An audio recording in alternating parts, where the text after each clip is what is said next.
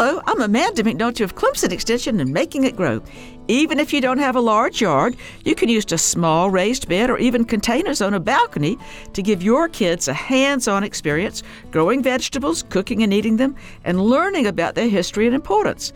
The South Carolina Botanical Garden has a series with these fascinating topics. The Great Pea Race, which Thomas Jefferson and his friends started, wartime secrets of carrots, how important they were in Britain in World War II, how corn, beans, and squash, the three sisters, enriched the diet of Native Americans and ending with how pizza ingredients take us on a worldwide adventure.